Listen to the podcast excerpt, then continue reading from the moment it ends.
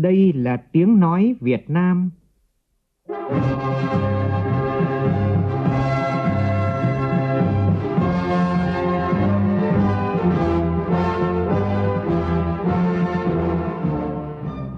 là tiếng nói Việt Nam, phát thanh từ Hà Nội, thủ đô nước Cộng hòa xã hội chủ nghĩa Việt Nam.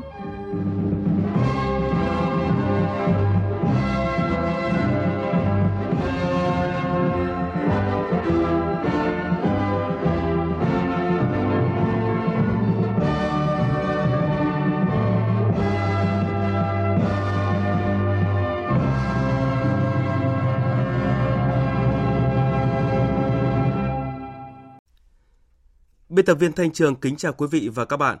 Mời quý vị và các bạn nghe chương trình Thời sự sáng của Đài Tiếng Nói Việt Nam. Hôm nay thứ Tư ngày 29 tháng 4 năm 2020, chương trình có những nội dung chính sau đây.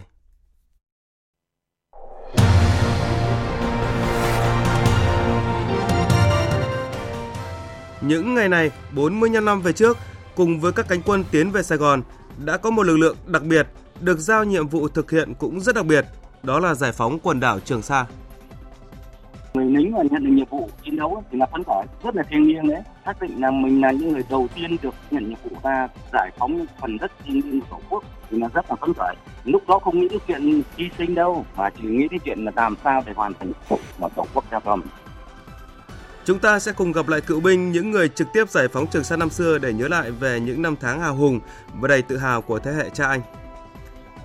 Thực hiện chỉ đạo của Thủ tướng Chính phủ khôi phục các hoạt động xã hội, tăng tốc phát triển kinh tế, từ hôm nay, Bộ Giao thông Vận tải tiếp tục cho phép tăng chuyến bay, tàu hỏa và xe khách. Theo Bộ Y tế, kết quả nghiên cứu lấy mẫu 8 bệnh nhân tái nhiễm COVID-19 cho thấy có tới 5 mẫu chỉ mang sắc virus, khả năng lây nhiễm của các ca này rất thấp. Trong phần tin quốc tế, ít nhất 40 người thiệt mạng trong vụ nổ bom mới nhất tại Syria. Quốc hội Pháp thông qua kế hoạch chi tiết gỡ bỏ phong tỏa toàn quốc từ ngày 11 tháng 5 tới.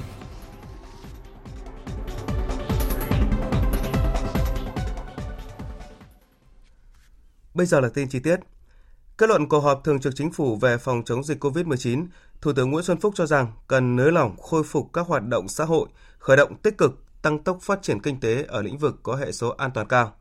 Theo Thủ tướng, các địa phương phải chủ động đề ra biện pháp chống dịch theo mức nguy cơ lây nhiễm dịch bệnh trên địa bàn, phù hợp với điều kiện của địa phương mình, cân nhắc không áp dụng các biện pháp cao hơn yêu cầu của Thủ tướng để tạo điều kiện cho sản xuất kinh doanh, ổn định đời sống nhân dân, nhất là một số ngành đạt quá thấp bị ảnh hưởng nghiêm trọng như là du lịch, dịch vụ ăn uống và đặc biệt là ngành hàng không.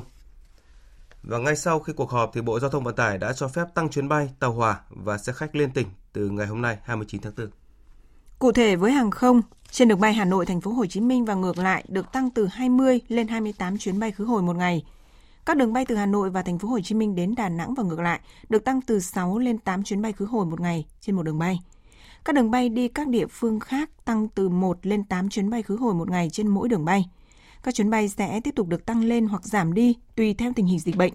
Với các đường bay khác, khai thác theo nhu cầu của hãng hàng không. Với đường bộ, vận tải hành khách nội tỉnh, đối với vận chuyển hành khách tại các tỉnh, thành phố trong nhóm có nguy cơ thấp, các đơn vị kinh doanh vận tải cố định liên tỉnh được hoạt động 100% số chuyến xe trong biểu đồ chạy xe đã được phê duyệt, tuân thủ các biện pháp đảm bảo phòng chống dịch – với đường sắt cũng được tăng các chuyến tàu giữa các địa phương. Năm bệnh nhân tái dương tính chỉ mang sắc virus.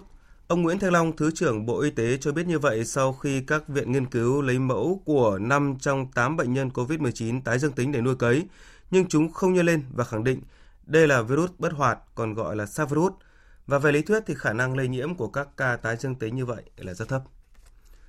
Tập đoàn Vingroup vừa hoàn thành hai mẫu máy thở phục vụ điều trị COVID-19 chỉ sau 3 tuần bắt tay vào nghiên cứu và sản xuất.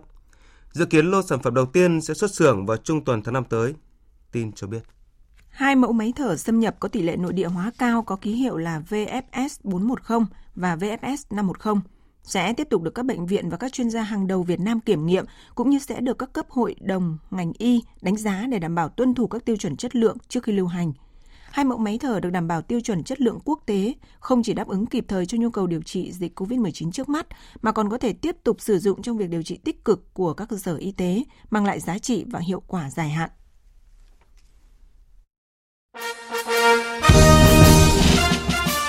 Theo bước chân thần tốc Thưa quý vị và các bạn, đúng ngày này 45 năm về trước, các cánh quân của ta tiến về Sài Gòn, thời khắc giải phóng miền Nam, thống nhất đất nước đến gần hơn bao giờ hết. Ngày 29 tháng 4 năm 1975, quân giải phóng tổng tiến công trên toàn bộ mặt trận, ngăn chặn và tiêu diệt các tập đoàn chủ lực bên ngoài, thọc sâu vào bên trong, cùng lực lượng tại chỗ đánh chiếm các địa bàn quan trọng ở vùng ven, làm tê liệt hoàn toàn sân bay Tân Sơn Nhất. Ở hướng đông, chúng ta tiếp tục phát triển tiến công căn cứ nước trong, Nam căn cứ Long Bình, đánh chiếm phần lớn thị xã Vũng Tàu. Binh đoàn thọc sâu của quân đoàn 2 tiến tới cầu xa lộ Đồng Nai. Quân đoàn 4 đánh chiếm căn cứ Yên Thế, tranh chấp Hố Nai, sân bay Biên Hòa. Ở hướng Bắc và Tây Bắc, quân đoàn 1 tiến tới Bắc Lái Thiêu, quân đoàn 3 chiếm căn cứ Đồng Dù, Trảng Bàng, phát triển tiến công trại huấn luyện Quang Trung, Bà Quẹo. Ở hướng Tây Nam và Nam, đoàn 232 chiếm chi khu Đức Huệ, thị xã Hậu Nghĩa. Có đơn vị tiến được vào Bà Quẹo, Bà Lác. Trong ngày 29 tháng 4 năm 1975, ta đã giải phóng Biên Hòa, Thu Dâu 1, Tân An và Vũng Tàu.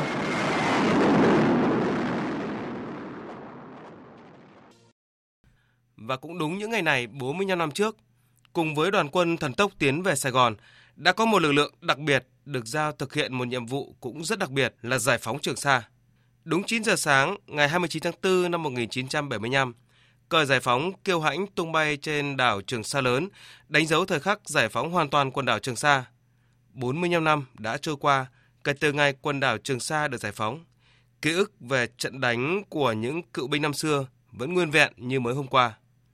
Thắng lợi của mũi tiến công thần tốc giải phóng Trường Sa không chỉ thể hiện tinh thần chiến đấu kiên cường, anh dũng mà còn là khát vọng hòa bình của Hải quân nhân dân Việt Nam trong sự nghiệp bảo vệ chủ quyền quốc gia trên biển. Mời quý vị và các bạn cùng nghe những ký ức của những người lính giải phóng Trường Sa năm xưa qua phóng sự của phóng viên Hà Phương. Trung tá Đào Mạnh Hồng, nguyên là phân đội trưởng chỉ huy đội đặc công số 1, đội 1, đoàn 126 đặc công Hải quân, hiện là phó ban kinh tế Hội Cựu chiến binh thành phố Hải Phòng nhớ lại, vào khoảng đầu tháng 4 năm 1975, giữa lúc ta thực hiện đợt tổng tiến công giải phóng miền Nam, Bộ Tổng tham mưu đã chỉ thị cho lực lượng Hải quân giải phóng Trường Sa, một quần đảo có ý nghĩa chiến lược về chính trị, quân sự và kinh tế. Chỉ thị nhấn mạnh, Trường Sa là lãnh thổ của Tổ quốc Việt Nam, kiên quyết không để cho lực lượng nào khác đánh chiếm đảo trước ta. Đến tận bây giờ, ông Đào Mạnh Hồng vẫn không thể quên được đêm ngày 10 tháng 4 năm 1975, từ cảng Tiên Sa, ba chiếc tàu giả danh tàu cá nhổ neo ra khơi. Ba ngày ba đêm ninh đênh trên biển, các chiến sĩ thì hầu như là tay sóng. Thế nhưng với khí thế tinh thần lúc đấy thường ngược người lính mà nhận được nhiệm vụ chiến đấu thì là phấn khởi rất là thiêng liêng đấy xác định là mình là những người đầu tiên được ừ, nhận nhiệm vụ ra giải phóng những phần đất thiêng liêng của tổ quốc thì là rất là phấn khởi lúc đó không nghĩ đến chuyện hy sinh đâu mà chỉ nghĩ đến chuyện là làm sao để hoàn thành phục mà tổ quốc giao cho mình Nhớ về thời điểm lúc bấy giờ, chiến đấu viên Lê Xuân Phát, đoàn đặc công 126 vẫn còn vẹn nguyên tinh thần chiến đấu. Dạng sáng ngày 14 tháng 4, đảo Song Tử Tây được giải phóng. Tiếp đến, 3 giờ sáng ngày 25 tháng 4, ta giải phóng hoàn toàn đảo Sơn Ca. 10 giờ 30 phút ngày 27 tháng 4, ta làm chủ đảo Nam Yết. 10 giờ 20 phút ngày 28 tháng 4, ta hoàn toàn làm chủ đảo Sinh Tồn. Đến 9 giờ sáng ngày 29 tháng 4, phân đội chiến đấu cuối cùng của Lữ đoàn 126 đổ bộ đã làm chủ đảo Trường Sa. Ông Lê Xuân Phát không sao quên được cảm xúc khi treo lá cờ của mặt trận dân tộc giải phóng miền Nam Việt Nam lên đỉnh cột cờ phía đông đảo lúc đó. Ngoài chiến đấu viên ra thì còn à, làm nhiệm vụ kéo cờ để mà công bố cái chủ quyền điểm đảo là mình đã được giải phóng. Thì đây là cái kỷ niệm mà trong đời chiến đấu và là rất vinh dự là được à, cán bộ đơn vị là giao cho cái nhiệm vụ đấy thì tôi cũng à, rất là quyết tâm. Là thế hệ những người đi giải phóng Trường Sa 45 năm về trước, cựu chiến binh Đặng Văn Tới luôn mong mỏi một điều, thế hệ hôm nay và mai sau phải giữ những hòn đảo nơi địa đầu Tổ quốc để phòng thủ đất nước từ xa, bằng bất cứ giá nào cũng phải bảo vệ vững chắc chủ quyền biển đảo của Tổ quốc. Những cái đảo này là những cái đảo mà chúng tôi cũng đã giải phóng. Nếu núi giặc còn âm mưu lấn tới, cả nước một lòng răng lưới bùa vây, súng chắc trong tay, quyết giữ nơi này, điện biên phủ trên biển đông dậy sóng. Bốn bề biển cả, bốn bề phong ba, quê ta biển Thưa quý vị và các bạn, trong cuộc tổng tiến công và nổi dậy mùa xuân năm 1975, việc giải phóng quần đảo Trường Sa và các đảo trên Biển Đông có ý nghĩa đặc biệt quan trọng. Và 45 năm qua, quân và dân Trường Sa xây dựng, chiến đấu, trưởng thành, bảo vệ vững chắc chủ quyền biển đảo thiêng liêng của Tổ quốc.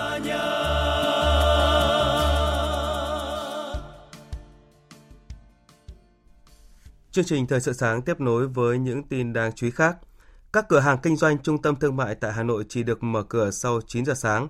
Đây là nội dung đáng chú ý trong chỉ thị mới nhất của Chủ tịch Ủy ban nhân dân thành phố Hà Nội về thực hiện các biện pháp phòng chống dịch COVID-19 trong tình hình mới.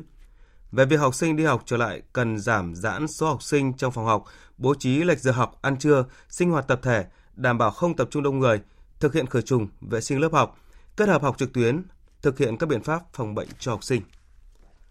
Còn tại tỉnh Thừa Thiên Huế, Chủ tịch Ủy ban nhân dân tỉnh này quyết định mở cửa trở lại một số điểm di tích và miễn phí vé tham quan cho du khách trong dịp nghỉ lễ 30 tháng 4. Tỉnh sẽ mở cửa đón khách tham quan khu vực Đại Nội và một số điểm lăng tẩm, sau đó dần mở cửa trở lại các điểm di tích khác. Khách tham quan sẽ được miễn phí vé một tuần kể từ ngày mở cửa di tích. Ông Võ Lê Nhật, Giám đốc Trung tâm Bảo tồn Di tích Cố Đô Huế cho biết. Dự kiến chúng tôi à, sẽ mở cửa khoảng 3 đến 4 điểm ban đầu, những điểm Đà Nội và một số lăng mà du khách à, thường à, quan tâm đi nhiều, còn các điểm còn lại sẽ tiếp tục mở sau đó một vài ngày. Thời gian đầu vẫn hạn chế tối đa tập trung đông người. Có thể là du khách vào tham quan thì chúng tôi sẽ hướng dẫn tách ra theo từng từng nhóm, từng khu vực.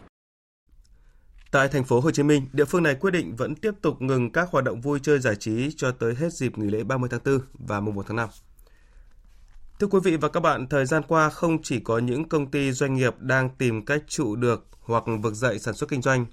Thương trường còn ghi nhận nhiều doanh nhân trẻ, doanh nghiệp tiềm năng khi họ đã sớm vận dụng những thành tựu của cách mạng công nghiệp 4.0 vào sản xuất kinh doanh. Đó là các cá nhân, doanh nhân trẻ với những dự án, những công ty khởi nghiệp dựa trên nền tảng số. Ghi nhận của phóng viên Thu Trang eDoctor là công ty công nghệ y tế tại thành phố Hồ Chí Minh, chuyên cung cấp dịch vụ y tế và chăm sóc sức khỏe thông qua các thiết bị thông minh như là điện thoại di động. Tính đến thời điểm hiện tại, eDoctor đã hợp tác với hơn 500 điều dưỡng, hơn 400 bác sĩ, 80 phòng khám và bệnh viện trên cả nước, phục vụ hơn 100.000 lượt khám sức khỏe cho các cá nhân gia đình và nhiều doanh nghiệp. Doanh nhân trẻ Huỳnh Phước Thọ, thành viên sáng lập eDoctor khẳng định. Chúng tôi có những cái chiến lược riêng mình không chỉ là một cái ứng dụng để mà kết nối ờ, bác sĩ với người dùng để tư vấn từ xa hoặc là chỉ là cái video chúng tôi còn xây dựng thêm những cái hệ thống dịch vụ đi kèm đó là các phòng khám bệnh viện xét nghiệm đó đây không chỉ là nhận định chủ quan của một doanh nhân đang có thiên hướng đầu tư vào thương trường y tế. Từ quý 1 năm 2019, thị trường công nghệ toàn cầu đã ghi nhận tổng vốn đầu tư vào lĩnh vực công nghệ y tế đạt tới 2,9 tỷ đô la Mỹ. Giá trị trung bình của các thương vụ đầu tư được ghi nhận ở mức 9,2 triệu đô la. Việc rót vốn cho các startup trong lĩnh vực y tế từ xa đang ngày càng mạnh. Y tế rõ ràng là thị trường lớn tạo cơ hội cho sự ra đời của các ý tưởng khởi nghiệp. Không chỉ có y tế, giáo dục cũng đang khẳng định là thị trường tiềm năng, khẳng định sức sáng tạo của các doanh nhân trong thương trường mới mẻ này. Nền tảng dạy học trực tuyến là điển hình và câu chuyện của công ty công nghệ và giải pháp ETech là ví dụ. Ông Hà Văn Đạt, giám đốc điều hành công ty công nghệ và giải pháp ETEC cho biết. Về mặt doanh thu khách hàng thì chúng tăng lên so với trước mùa dịch. Có nhiều đơn vị trước đó chúng tôi là chủ động nhưng mà về sau là họ lại là chủ động tìm chúng tôi. Một cái sự cần thiết cũng là một cái nhu cầu cấp bách. Vâng thưa quý vị, chỉ một vài ví dụ như phóng sự vừa rồi cho thấy công cuộc số hóa đang len lỏi vào mọi lĩnh vực của đời sống, ý tưởng sáng tạo và tiềm năng kinh doanh. Sức sáng tạo của các cá nhân, doanh nhân, doanh nghiệp đang ngày càng thể hiện mạnh mẽ và phát huy tác dụng trong thực tiễn, được kỳ vọng không chỉ góp phần cho tăng trưởng kinh tế thời hậu dịch mà sẽ giúp nền kinh tế Việt Nam nhanh chóng tiếp cận với công cuộc số hóa toàn nền kinh tế. Chuyển sang các thông tin đáng chú ý khác. Ngành tòa án chỉ có chủ trương dựng tượng vua Lý Thái Tông tại trụ sở Tòa án Nhân dân tối cao, không dựng tượng tại các tòa án khác. Thông tin này được đưa ra trong phiên họp Hội đồng nghệ thuật xây dựng tượng vua Lý Thái Tông và cố tranh án Tòa án Nhân dân tối cao các thời kỳ do Tòa án Nhân dân tối cao vừa tổ chức chiều qua. Chủ trì phiên họp, ông Nguyễn Hòa Bình, tranh án Tòa án Nhân dân tối cao cho biết, việc lựa chọn nhân vật đại diện nền tư pháp nước nhà có ý nghĩa lớn trong tôn vinh cống hiến của tiền nhân trong trị vì xây dựng nền pháp luật nước nhà và qua đây thể hiện thượng tôn pháp luật của đất nước ta có từ hàng trăm năm trước. Ông Nguyễn Hòa Bình cũng lưu ý, trong thời gian dịch bệnh COVID-19, dự án chủ yếu tập trung vào hoàn thiện phác thảo chứ chưa xây dựng vào thời điểm này. Việc dựng bức tượng này nếu có sẽ là trong tương lai bằng sự đóng góp của cán bộ trong hệ thống tòa án chứ không phải dùng ngân sách nhà nước. Trước đó, trên các phương tiện thông tin đại chúng, việc Tòa án Nhân dân tối cao chọn vua Lý Thái Tông là biểu tượng công lý đã gây ra những ý kiến trái chiều. Có ý kiến cho rằng việc dựng tượng gây tốn kém, lãng phí, không cần thiết trong bối cảnh khó khăn hiện nay. Trong hai ngày qua, sóng lớn và chiều cường dâng cao đã đánh sập tuyến đường ven biển duy nhất thuộc địa bàn xã Tiến Thanh, thành phố Phan Thiết, tỉnh Bình Thuận. Trước nguy cơ hàng trăm hộ dân bị cô lập, chính quyền địa phương đang gấp rút mở thêm một con đường tạm để người dân đi lại. Tin của cộng tác viên Văn Thuận. Do gió thổi mạnh kết hợp với nhiều đợt sóng to liên tục đánh úp vào bờ, đường Trần Lê, con đường sỏi duy nhất dẫn vào khu dân cư cầu tàu thuộc hai thôn Tiến Đức và Tiến Bình ở xã Tiến Thành, thành phố Phan Thiết, tỉnh Bình Thuận, bị sập và trôi theo con nước. Khu vực sạt lở tại đây hiện dài gần 500 mét và ăn sâu vào đất liền hơn 20 mét. Nhiều dãy nhà trống của người dân từng sống ở đây cũng bị sóng cuốn trôi, chỉ còn trơ móng. Để không ảnh hưởng đến việc đi lại của người dân, đặc biệt là các em học sinh đi học trở lại, chính quyền địa phương đã cử lực lượng khắc phục hậu quả. Vị trí sạt lở nằm gần dự án kè lấn biển của công ty trách nhiệm hữu hạn đầu tư xây dựng Trường Phúc Hải. Vì vậy, tỉnh Bình Thuận cũng yêu cầu công ty này đổ đá tạm thời để tình trạng sạt lở không nghiêm trọng hơn. Ông Nguyễn Nam Long, Phó Chủ tịch Ủy ban nhân dân thành phố Phan Thiết cho biết, một con đường cát tạm đang được mở cấp tốc và sẽ sớm hoàn thành trong một hoặc hai ngày tới. Cái thứ nhất đó là chúng tôi sẽ cấp biển cảnh báo dây ngăn băng đường cho bà con cảnh giác khi lưu thông trên cái đoạn đường này. Thứ hai là chúng tôi làm việc với hộ dân có đất để bà con đi lại cho thuận tiện, bố trí một trụ đèn phát sáng để tối cho bà con đi lại cho nó dễ dàng. Tiếp theo là thông tin thời tiết với phần cập nhật của biên tập viên Hiền Lương. Thưa quý vị và các bạn, theo Trung tâm Dự báo Khí tượng Thủy văn Quốc gia, khu vực Bắc Bộ trong đó có thủ đô Hà Nội hôm nay có nắng với nhiệt độ cao nhất từ 28 đến 31 độ. Riêng Tây Bắc Bộ đêm có mưa rào vài nơi. Khu vực Trung Bộ ngày nắng, chiều tối và đêm có mưa rào và rông vài nơi. Trong cơn rông có khả năng xảy ra lốc, xét và gió giật mạnh. Nhiệt độ từ 19 đến 31 độ. Khu vực Tây Nguyên và Nam Bộ ngày nắng, cục bộ có nắng nóng, chiều tối và đêm có mưa rào và rông vài nơi. Trong cơn rông có khả năng xảy ra lốc, xét và gió giật mạnh. Nhiệt độ từ 19 đến 33 độ.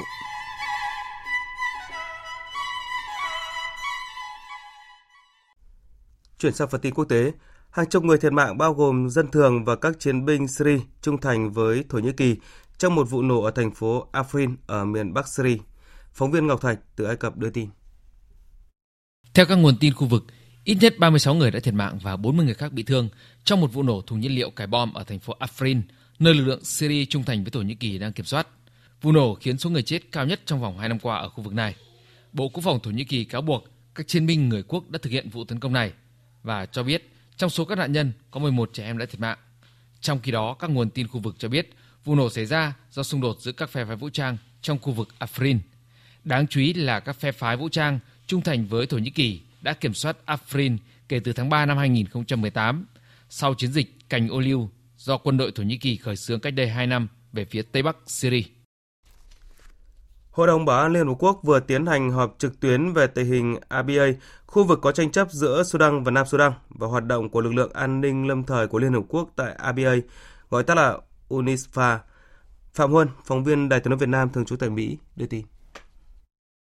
Các thành viên Hội đồng Bảo an chia sẻ quan ngại về tình hình an ninh tại ABA thời gian gần đây, kêu gọi Sudan và Nam Sudan sớm tìm giải pháp hòa bình cho vấn đề ABA như đã cam kết trong thỏa thuận ngày 20 tháng 6 năm 2011 giữa hai nước. Phát biểu tại phiên họp, Đại sứ Đặng Đình Quý, trưởng phái đoàn Việt Nam tại Liên Hợp Quốc kêu gọi hai nước tăng cường phối hợp với UNISFA trong ứng phó với đại dịch COVID-19, hoàn ngành các nỗ lực của Liên Hợp Quốc, các tổ chức và các nước khu vực, trong đó có Liên minh châu Phi và Ethiopia, nhằm hỗ trợ Sudan và Nam Sudan giải quyết vấn đề ABA. Đại sứ Đặng Đình Quý cũng đánh giá cao nỗ lực của UNISFA, đặc biệt là sự tham gia của lực lượng nữ của UNISFA trong bảo vệ thường dân và ủng hộ việc gia hạn UNISFA theo khuyến nghị của Tổng thư ký Liên Hợp Quốc. Ngoại trưởng Nga Sergei Lavrov vừa bày tỏ quan điểm không tán thành đối với động thái của nhà lãnh đạo lực lượng quân đội miền Đông Libya Khalifa Haftar khi vị quan chức quân đội này tuyên bố hủy bỏ thỏa thuận chính trị do Liên Hợp Quốc bảo trợ và sẽ đứng ra điều hành đất nước. Chúng tôi không tán thành tuyên bố của tướng Haftar về việc sẽ đứng ra điều hành đất nước và quyết định cách sống của người dân Libya. Giải pháp về một thỏa hiệp mang tính ổn định lâu dài, đó mới là cách thức duy nhất để tìm ra tiếng nói chung cho mọi tình huống giữa các bên. Ông Lavrov cũng nhấn mạnh Nga sẽ tiếp tục giữ liên lạc chặt chẽ với tất cả các bên của cuộc xung đột nhằm tìm kiếm một giải pháp hòa bình thông qua đàm phán về chính trị ngoại giao. Về tình hình dịch bệnh COVID-19 trên thế giới, Quốc hội Pháp vừa thông qua kế hoạch chi tiết gỡ bỏ phong tỏa toàn quốc từ ngày 11 tháng 5 tới. Đây là sự kiện được người dân Pháp đặc biệt quan tâm và gây ra nhiều tranh cãi từ nhiều ngày qua. Tin của phóng viên Huỳnh Điệp, thường trú Đài Tiếng nói Việt Nam tại Pháp.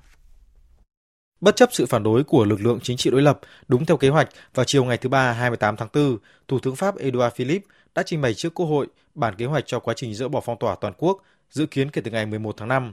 Ngay trong buổi chiều, Quốc hội nước này đã bỏ phiếu thông qua kế hoạch. Kể từ ngày 11 tháng 5, việc tập trung đông người vẫn bị hạn chế ở mức độ không quá 10 người. Ngay cả tại các nhà trẻ, được phép mở cửa trở lại từ ngày 11 tháng 5 cũng chỉ tổ chức theo từng nhóm tối đa là 10 người. Đối với các lớp học khác, việc học sinh đi học trở lại sẽ trên tinh thần tự nguyện và không có quá 15 học sinh mỗi lớp, Thủ tướng Pháp cho biết. Các lớp học sẽ hoạt động trở lại với các điều kiện y tế chặt chẽ, không quá 15 học sinh mỗi lớp. Việc tổ chức trường học phải tuân thủ các biện pháp phòng ngừa, tuân thủ các biện pháp y tế chặt chẽ và phải bố trí nước rửa tay khô. Đội ngũ giáo viên và nhân viên nhà trường sẽ nhận được khẩu trang và phải mang khẩu trang khi không thể tuân thủ các quy định giãn cách. Đối với vấn đề khẩu trang, sau ngày 11 tháng 5, người dân bắt buộc phải mang khẩu trang khi sử dụng phương tiện giao thông công cộng. Tây Ban Nha cũng đã công bố một loạt các kế hoạch gỡ bỏ phong tỏa và cho biết nước này dự tính đưa mọi việc trở lại bình thường vào cuối tháng 6 nếu dịch COVID-19 được kiểm soát như hiện nay.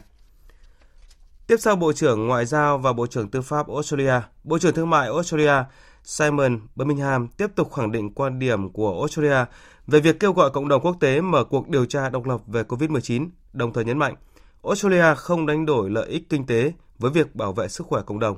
Phóng viên Việt Nga thường trú tại Australia thông tin. Tuyên bố đề nghị mở cuộc điều tra độc lập về dịch COVID-19 của Bộ trưởng Ngoại giao Australia Marise Payne đang được các nhà chính trị tại nước này ủng hộ mạnh mẽ. Bộ trưởng Thương mại Australia Simon Birmingham tiếp tục khẳng định cuộc điều tra này là cần thiết để tránh xảy ra trường hợp tương tự trong tương lai. Cần phải có một cuộc điều tra kỹ lưỡng về nguyên nhân gây ra đại dịch này để đảm bảo rằng chúng ta có thể ngăn chặn điều tương tự diễn ra trong tương lai. Đây là hành động có trách nhiệm tối thiểu mà mọi người mong đợi, và chính phủ Australia sẽ tiếp tục làm việc với tất cả các nước trên thế giới để cố gắng đạt được mục tiêu này. Tuyên bố được Bộ trưởng Thương mại Simon Birmingham đưa ra trong bối cảnh quan hệ giữa Australia và Trung Quốc đang gia tăng căng thẳng sau khi Australia kêu gọi cộng đồng quốc tế mở cuộc điều tra về nguồn gốc và sự lây lan của dịch COVID-19. Đại sứ Trung Quốc tại Australia đáp trả lời kêu gọi này bằng việc đe dọa Australia sẽ phải gánh chịu thiệt hại về kinh tế khi theo đuổi ý tưởng này. Tiếp theo là tin thể thao.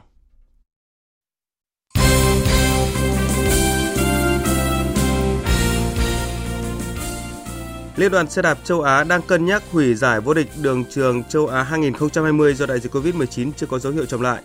Việc này sẽ gây khó khăn cho tay đua Nguyễn Thị Thật trong việc tranh vé tham dự Olympic vào năm sau. Dự kiến Liên đoàn xe đạp châu Á sẽ đưa ra quyết định cuối cùng vào tháng 5 tới sau khi tổ chức này tính toán mọi yếu tố, bao gồm sự tư vấn từ các cơ quan y tế có liên quan. Theo bảng xếp hạng các đội tuyển Futsal trên thế giới trong tháng 4 vừa qua được công bố, đội tuyển Futsal Việt Nam tiếp tục xếp hạng 9 ở khu vực châu Á và hạng 44 thế giới với 1.046 điểm. Thành tích này sẽ tạo đà hưng phấn cho thầy trò huấn luyện viên Phạm Minh Giang trước kỳ tập trung chuẩn bị cho vòng chung kết giải Futsal châu Á 2020 vào tháng 8 tới, đồng thời cũng là loại vòng loại cho vòng chung kết Futsal World Cup. Mục tiêu của đội tuyển Futsal Việt Nam là giành vé đến với ngày hội của Futsal thế giới. Giải bóng đá quốc gia Pháp mùa giải 2019-2020 sẽ buộc phải hủy bỏ sau khi Thủ tướng Pháp thông báo cấm tất cả các hoạt động liên quan đến môn thể thao vua cho đến tháng 9 năm nay do ảnh hưởng của dịch COVID-19. Dịch COVID-19 cũng khiến bóng đá châu Âu đứng trước quyết định chưa từng có hoặc phải hủy mùa giải, chấp nhận thiệt hại kinh tế và danh tiếng để bảo đảm sức khỏe cầu thủ hoặc tiếp tục tổ chức với thể thức phương án mới. Các giải vô địch quốc gia bắt đầu có những cách làm khác nhau, nhưng UEFA vừa khẳng định họ buộc phải định đoạt tương lai trước ngày 25 tháng 5 tới. Dự báo thời tiết Phía Tây Bắc Bộ, ngày nắng, chiều tối và đêm mưa rào vài nơi, gió nhẹ, sáng sớm và đêm trời rét, nhiệt độ từ 17 đến 31 độ. Phía Đông Bắc Bộ, ngày nắng, đêm không mưa, gió đông đến đông nam cấp 2, cấp 3, nhiệt độ từ 19 đến 31 độ. Các tỉnh từ Thanh Hóa đến Thừa Thiên Huế có mây, ngày nắng, chiều tối và đêm có mưa rào và rông vài nơi, gió nhẹ. Trong cơn rông có khả năng xảy ra lốc, xét và gió giật mạnh, nhiệt độ từ 19 đến 22 độ.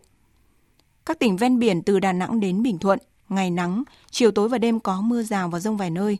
Trong cơn rông có khả năng xảy ra lốc, xét và gió giật mạnh, nhiệt độ từ 22 đến 34 độ. Tây Nguyên ngày nắng, chiều tối và đêm có mưa rào và rông vài nơi. Trong cơn rông có khả năng xảy ra lốc, xét và gió giật mạnh, nhiệt độ từ 19 đến 33 độ. Nam Bộ ngày nắng, riêng miền Đông có nắng nóng, chiều tối và tối có mưa rào và rông rải rác, đêm có mưa rào và rông vài nơi. Trong cơn rông có khả năng xảy ra lốc, xét và gió giật mạnh, nhiệt độ từ 24 đến 36 độ. Khu vực Hà Nội ngày nắng, đêm không mưa, gió đông đến đông nam cấp 2, cấp 3, nhiệt độ từ 20 đến 31 độ. Dự báo thời tiết biển Bắc Vịnh Bắc Bộ, Nam Vịnh Bắc Bộ không mưa, tầm nhìn xa trên 10 km, gió đông đến đông nam cấp 3, cấp 4. Vùng biển từ Quảng Trị đến Quảng Ngãi, vùng biển từ Bình Định đến Ninh Thuận có mưa rào vài nơi, tầm nhìn xa trên 10 km, gió đông bắc đến đông cấp 4. Vùng biển từ Bình Thuận đến Cà Mau, khu vực Nam Biển Đông, khu vực quần đảo Trường Sa thuộc tỉnh Khánh Hòa có mưa rào và rông vài nơi, riêng phía Nam có mưa rào và rông rải rác, trong cơn rông có khả năng xảy ra lốc xoáy. Tầm nhìn xa trên 10 km, giảm xuống từ 4 đến 10 km trong mưa, gió đông bắc cấp 5 có lúc cấp 6, giật cấp 7. Vùng biển từ Cà Mau đến Kiên Giang có mưa rào và rải rác có rông. Trong cơn rông có khả năng xảy ra lốc xoáy và gió giật mạnh. Tầm nhìn xa trên 10 km, giảm xuống từ 4 đến 10 km trong mưa, gió đông cấp 4, cấp 5. Khu vực Bắc Biển Đông không mưa, tầm nhìn xa trên 10 km, gió đông bắc cấp 5, riêng khu vực phía đông bắc ngày có lúc cấp 6, giật cấp 7, biển động. Khu vực giữa Biển Đông có mưa rào và rông vài nơi, tầm nhìn xa trên 10 km, gió đông bắc cấp 5. Khu vực quần đảo Hoàng Sa thuộc thành phố Đà Nẵng không mưa, tầm nhìn xa trên 10 km, gió đông bắc cấp 5. Vịnh Thái Lan có mưa rào và rải rác có rông, trong cơn rông có khả năng xảy ra lốc xoáy và gió giật mạnh. Tầm nhìn xa trên 10 km, giảm xuống từ 4 đến 10 km trong mưa, gió đông cấp 3, cấp 4. Thông tin dự báo thời tiết vừa rồi cũng đã kết thúc chương trình Thời sự sáng của Đài Tiếng Nói Việt Nam. Chương trình do biên tập viên Thanh Trường biên soạn và thực hiện với sự tham gia của phát thanh viên của Anh, kỹ thuật viên Thu Hiền, chịu trách nhiệm nội dung Giang Trung Sơn. Quý vị và các bạn có thể nghe lại chương trình tại địa chỉ www.vov1.vn. Xin kính chào tạm biệt và hẹn gặp lại quý vị.